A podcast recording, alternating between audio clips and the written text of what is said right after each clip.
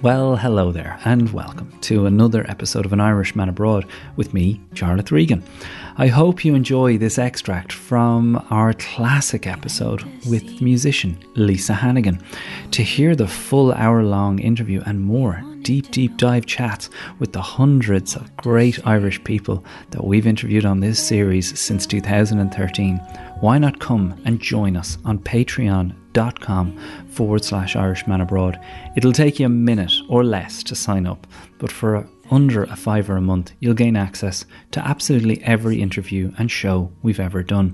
You'll be able to walk around with a spring in your step of knowing that you helped this series survive and grow through these difficult times, and you'll have my appreciation for the rest of my life.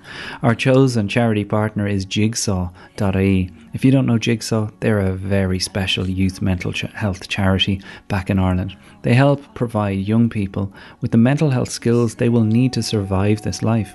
And since the pandemic began, they've seen a 400% jump in demand for their work. Obviously, they have group seminars, they have one to one. It's all conducted now via their phone line, webinars, and website. And until things move past this very difficult time, they're going to continue doing that and continue providing and helping young people across all communities back home. Why not take two minutes to visit jigsaw.ie, see if they can help you or some young people in your life, or maybe through a small donation each month, you can help them. That's jigsaw.ie, the chosen charity partner of an Irishman abroad. That's the small talk. Now let's get down to business. Now, your programme. What's the big idea? Well, they've grown to know the Irish much better. We've now got to know how largely their mind works. I moved over here and immediately I had to up my game. I could not have done the job I, I did for quite a number of years in Ireland. I had to go and earn my living in England. I think a lot of it's in my hair. I think there's a lot of Ireland in here. I had an Irish upbringing. 20 years after an Irishman couldn't get a fucking job, we had the presidency. It was some heightened awareness of how hard my tribe had had it in London. No blacks, no Irish, no dogs. Never has a nation so small inspired so much in another. So you could say there's always been a little green behind the red, white, and blue. Our family is very Irish, you know. Now, ladies and gentlemen, we have a very special announcement to make at this stage. Would you welcome, please, the wonderful Charlie Thrigo? Lisa Hannigan, it is a pleasure to have you on the podcast. Thanks for agreeing to do it. Thanks for having me. Um, you grew up in Kilcloon, uh, so was it that kind of idyllic kind of country upbringing Proper that you had? country, yeah, it was brilliant. It was really brilliant. The exact opposite of London, I think.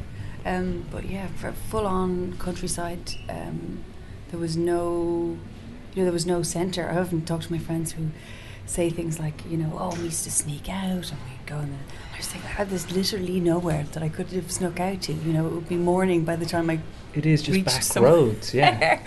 Which is no harm, you know, if you're if you're sort of, um, if you're very, I mean, I was very stuck in my own mind. I think as a child, in a you know, in a way that seems to have served me well as a as a grown up, but um, you remember that as a child being a little bit kind of lost in your imagination or? Yeah well you know you'd end you'd end up playing in the fields or playing in the garden and and, and getting lost you know and only coming home when you were hungry you know? yeah isn't that so funny. I mean I, I said that to tina the other day. I was like you used to come in when it was dark. That was well, that yeah. was home time. Well, you were ho- uh, and you'd sort of if you were ra- near somebody else's house at lunch, you'd just go there and be yeah. given. Exactly, there was, ha- certain houses that fed a number of children. Absolutely. so funny. I also remember going in because you couldn't see the football anymore. yeah, exactly. somebody got hit in the face with the ball. Exactly. Yeah. Once people, once there started to be sort of injuries, Yeah. uh, light-based injuries, then we had to go home. Um, music is in the home. I've heard you talk about how your parents were both able to sing and they had decent music collections for you to enjoy. Yeah, yeah. I mean, there was a lot of uh, tapes um, and, and vinyl records around, but we mostly listened to tapes in the car, as I, as I imagine most people do. And I was lucky enough that they did have some records that I still really love. I, I, I always think it's um, it's really interesting when talking to people uh, on the podcast who can identify early on that they were in love with this thing that would eventually be their bread and butter. Yeah. Can you remember a, a moment as a child when you knew you liked this more than other people?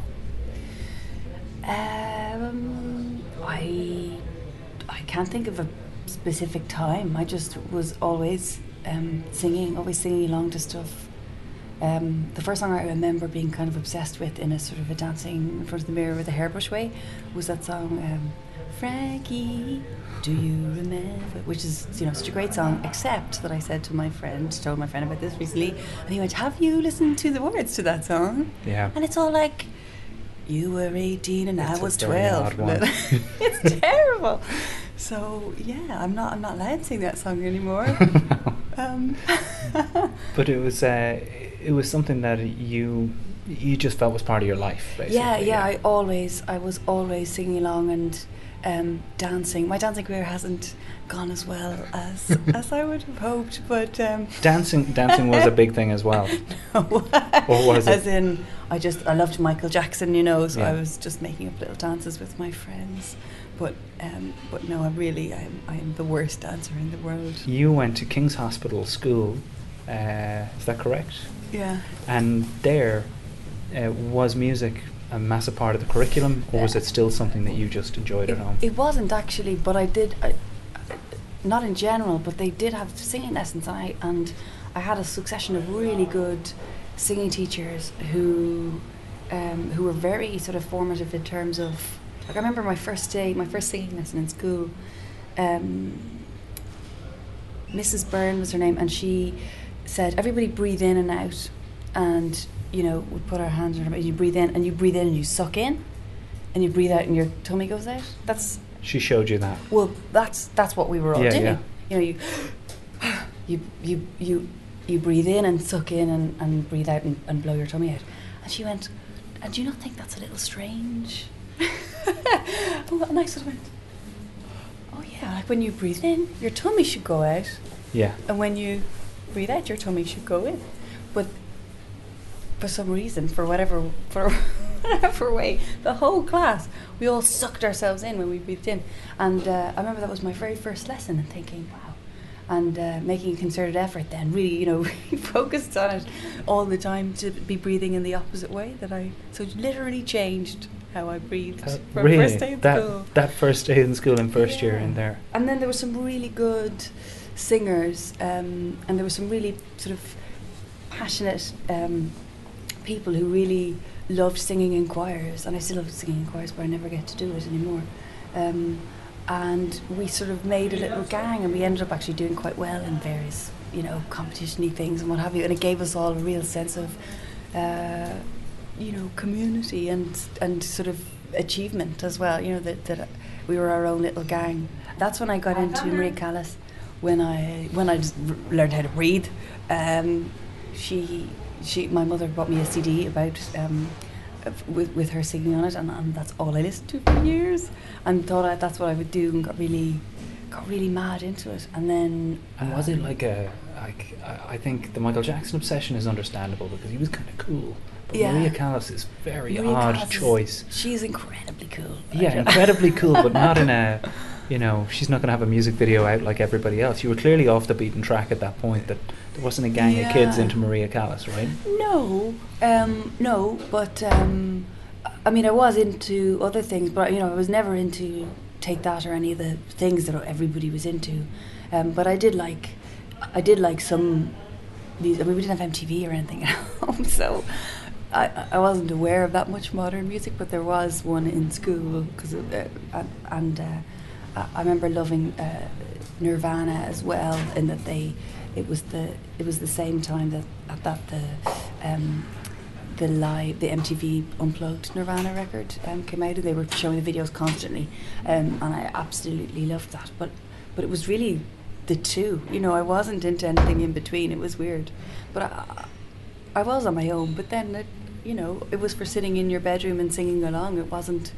It wasn't necessarily for To fit in. to sharing. You know, Yeah, it wasn't music was a very uh, music was a very personal thing, and particularly that music was a very personal thing. But it's perfect for a teenager. It's all love and death and drama and Yeah, everything upset is melodramatic. Yeah, yeah, sure. great And my angst. you had a different voice then to the voice we know now.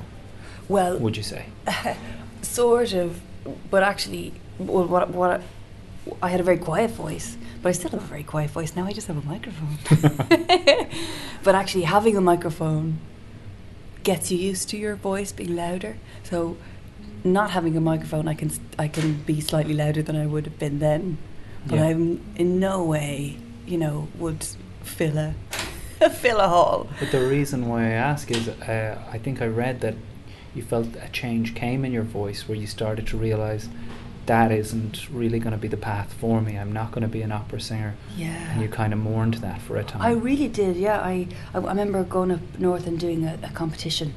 Um, my mum drove me and me up, and I can't even remember what I was singing now. It was a, it was a classical competition, but we were all very young singers, and I was so obsessed with the whole thing, you know, and. Um, and my whole mind was sort of taken up with singing and, and that music. And then did the I did the competition and I didn't not that I didn't win but I you know I was just I was a, I was an also ran you know? Right. um, and I remember really me thinking can they not hear that you know can they not hear how what I what I know is there? But but obviously they couldn't because I had a tiny little voice it was all in my head mostly. Um, but I was sort of trying to put an accent on you know I was trying to I was trying to sing like Maria Callas or to sing um, you know like a coloratura soprano and I don't that's that is not how my voice goes. But it's a, it's I mean I think everybody no ma- matter what you do in your life no matter what your your job is your your bread and, and butter is your whole life is an exercise in finding out what your voice is you know Hmm. in that So even in that moment of finding that this is probably this is not good enough here, yeah you're going home in the car and you immediately realized or over a course of weeks realized No, I immediately okay. realised. Oh really? I'm in the car journey home. I remember thinking, I really want to do this, but this is not the right direction. And I and I sort of, what age were you at the time? Well, I, think I'd say sixteen. It's an incredibly mature thought to think at 16 that But I always wanted to sing. You know, I, that's all I wanted to That's do. all but- you ever wanted. But I, I, I got, I swung into this this different sort of musical, um, musical tributary, and then I realised that you know once once my feet were wet, I was thinking, oh, I don't know, don't know what this. So then, then I just started listening to other music, and and it was okay.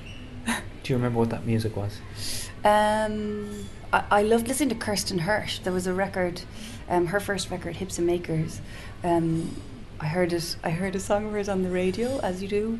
Um, and you, you know, your tape was in the radio that you. Yeah, yeah. Hit record quick. Yeah, yeah. Quick, exactly. So I missed the first verse. So I didn't really know what the song, what the song was called. I missed the DJ saying, and this is, um, I think it was on Phantom, and so I had weeks of kind of going, of like listening back to it, listening to all the words, waiting for it to come up again, and eventually I heard it again, and they said, and that was Kristin Hersh, and so I went into town, you know, tried to find. Kristin, there's obviously no internet. There's no. It was so much more of a of an incredible adventure trying to Wasn't find Yeah. find stuff. Then you I know, a mate of mine does a joke about how you used to have to go into record shops and sing the song. it goes a little like this. yeah, how does it go? He'd make you sing it twice. Probably more really entertaining. More entertaining for them.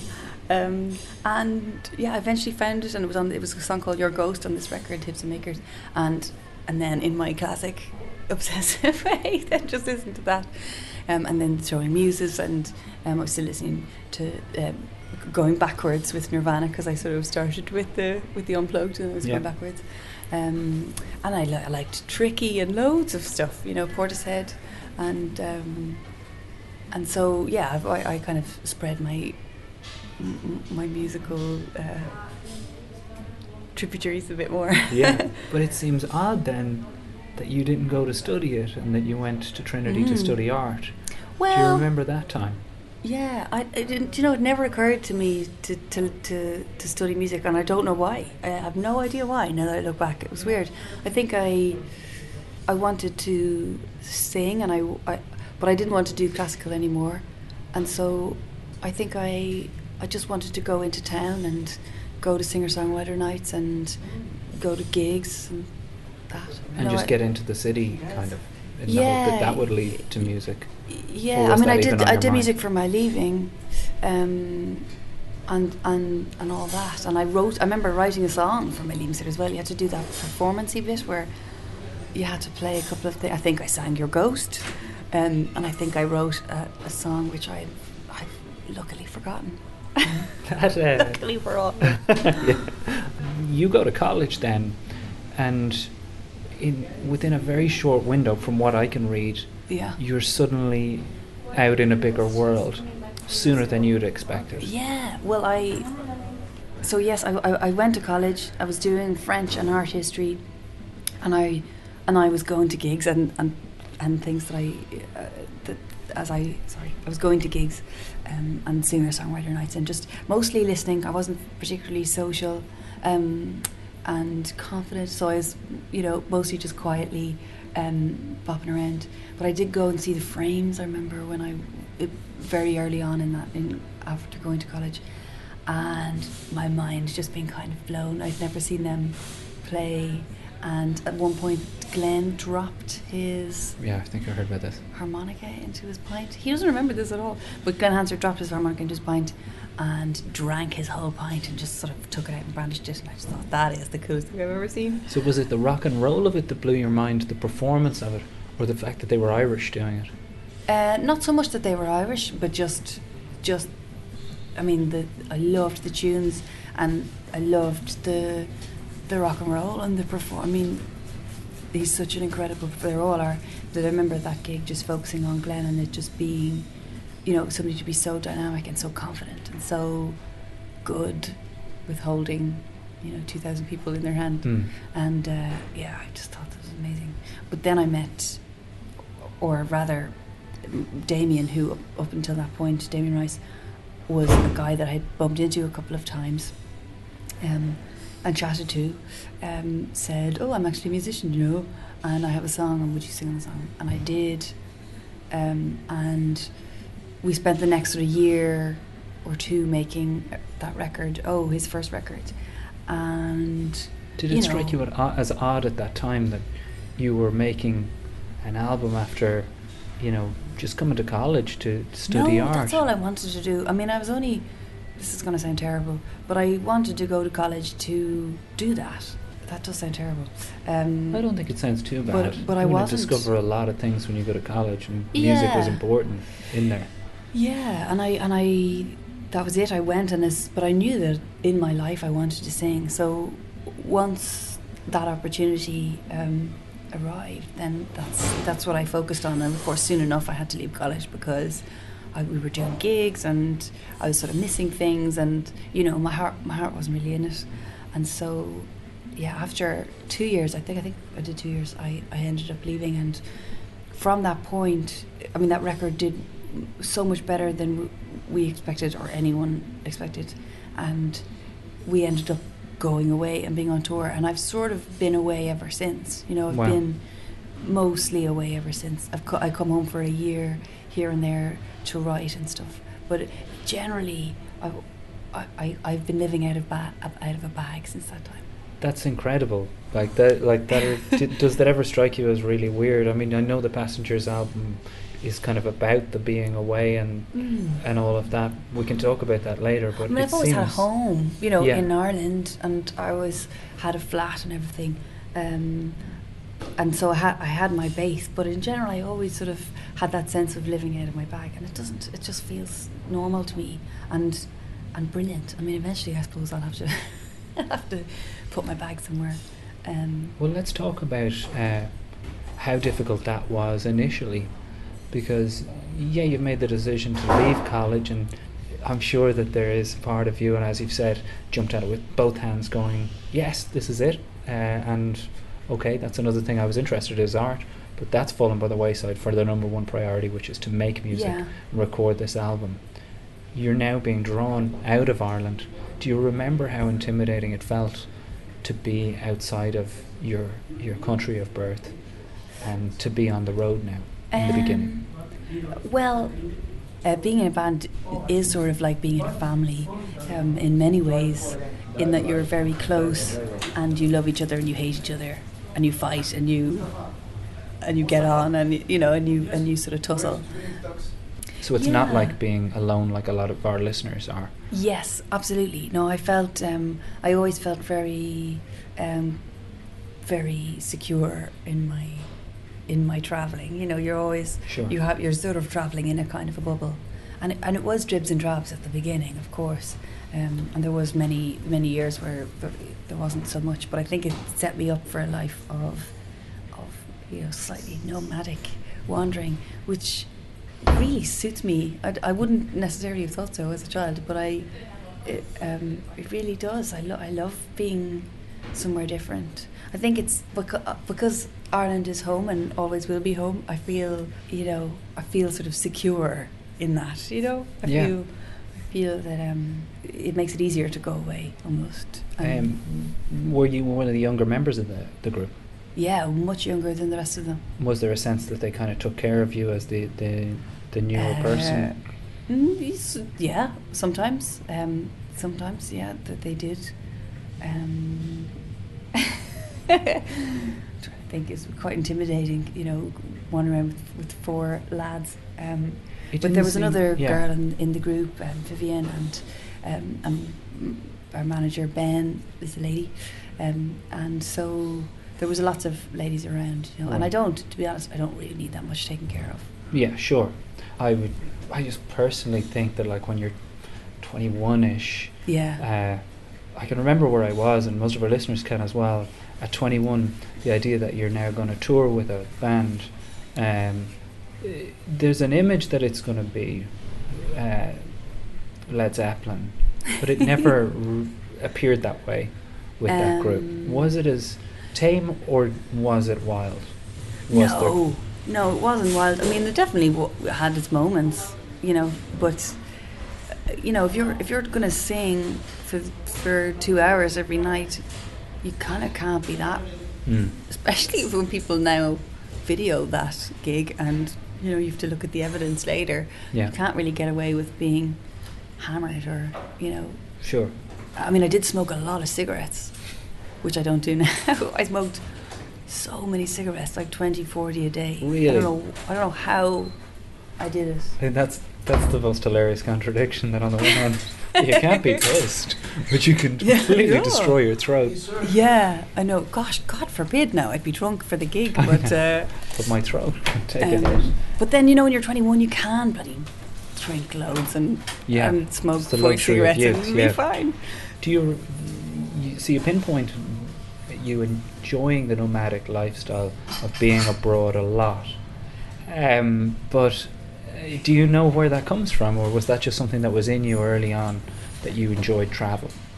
Um, I did. I did enjoy travel. One one of my um, and just just the idea of, of foreign places was always exciting to me. I had an auntie, a couple of aunties that lived live still, but uh, when I was a child, you know, they lived in America, and the idea of you know they'd send like books over or like clothes sometimes, you know, Mm. and and I had a, a, a great uncle that lived um, in Africa, and he would send home, you know, carved uh, beasties and things, and uh, yeah, I was always very excited by the idea of the the other place, um, much as I love and loved being at home. Uh, you know, there's the there's the romance of, of the other. That's a seven-year period out of your life Mhm. that is in a in a kind of a, a bubble away from home, Yeah. and it suddenly pops, and you're Mm. landed back at a bar with your friend, uh, and going, well, now's the time for me to do my own album. Yeah. Was it was that literally it? That it, you were on this merry-go-round and suddenly it just disappeared and Yeah, yeah. I mean, I I suppose so. That's exactly what what happened. But also, i- I'd always had. I always wanted to make my own record. But I was kind of hovering around at the side of the pool, you know, and then being pushed in just meant I had to get on with it. You know, I I probably could have procrastinated for longer. You know. Um, and, it, and we were quite busy and touring, and you know, and I said, "Oh, I'm so busy."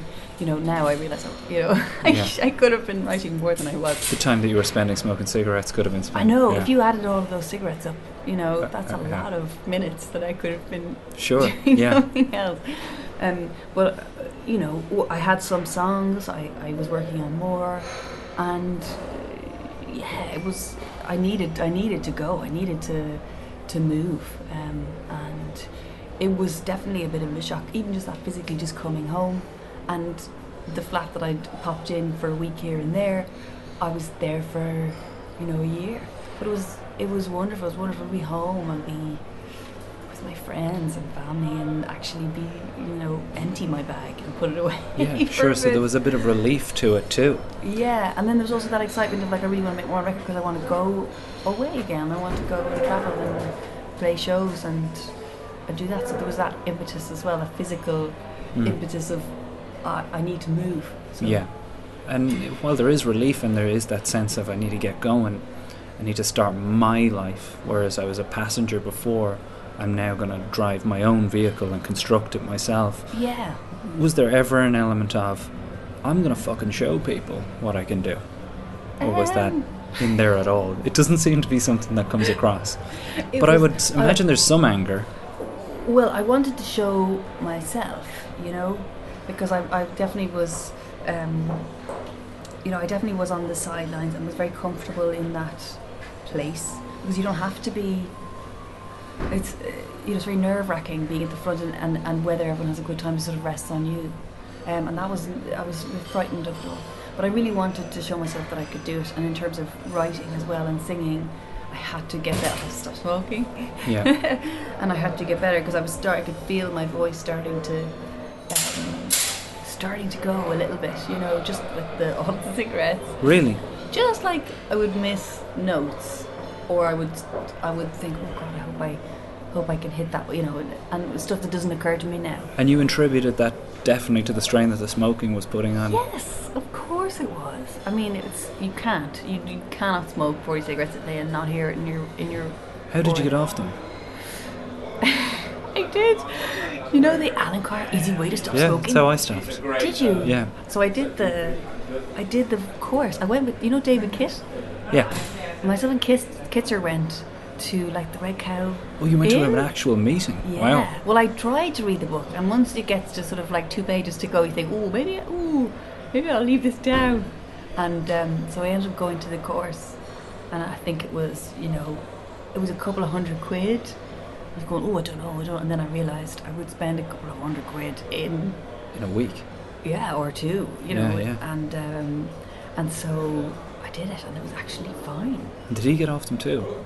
He he got off the cigarettes. and we'll leave know. the end of that sentence. I'm not sure. I think I don't know whether he's still off them. I uh, guess that uh, produ- production of that album came with a certain amount of excitement and a certain amount of terror. And I just mentioned this to my wife leaving the house. I said, my, one of my favourite things in the world is new comedians doing new hours of material in Edinburgh or something. Because there's so much idealism in Yeah. that, or in new singer songwriters, because they've seen the circus and they've said, and this is how it should be done, or this is how I believe. There it is. That's just the beginning. To hear almost 60 minutes more of this conversation and hundreds more full length Irishman Abroad episodes and shows, join us on patreon.com forward slash Irishman Abroad.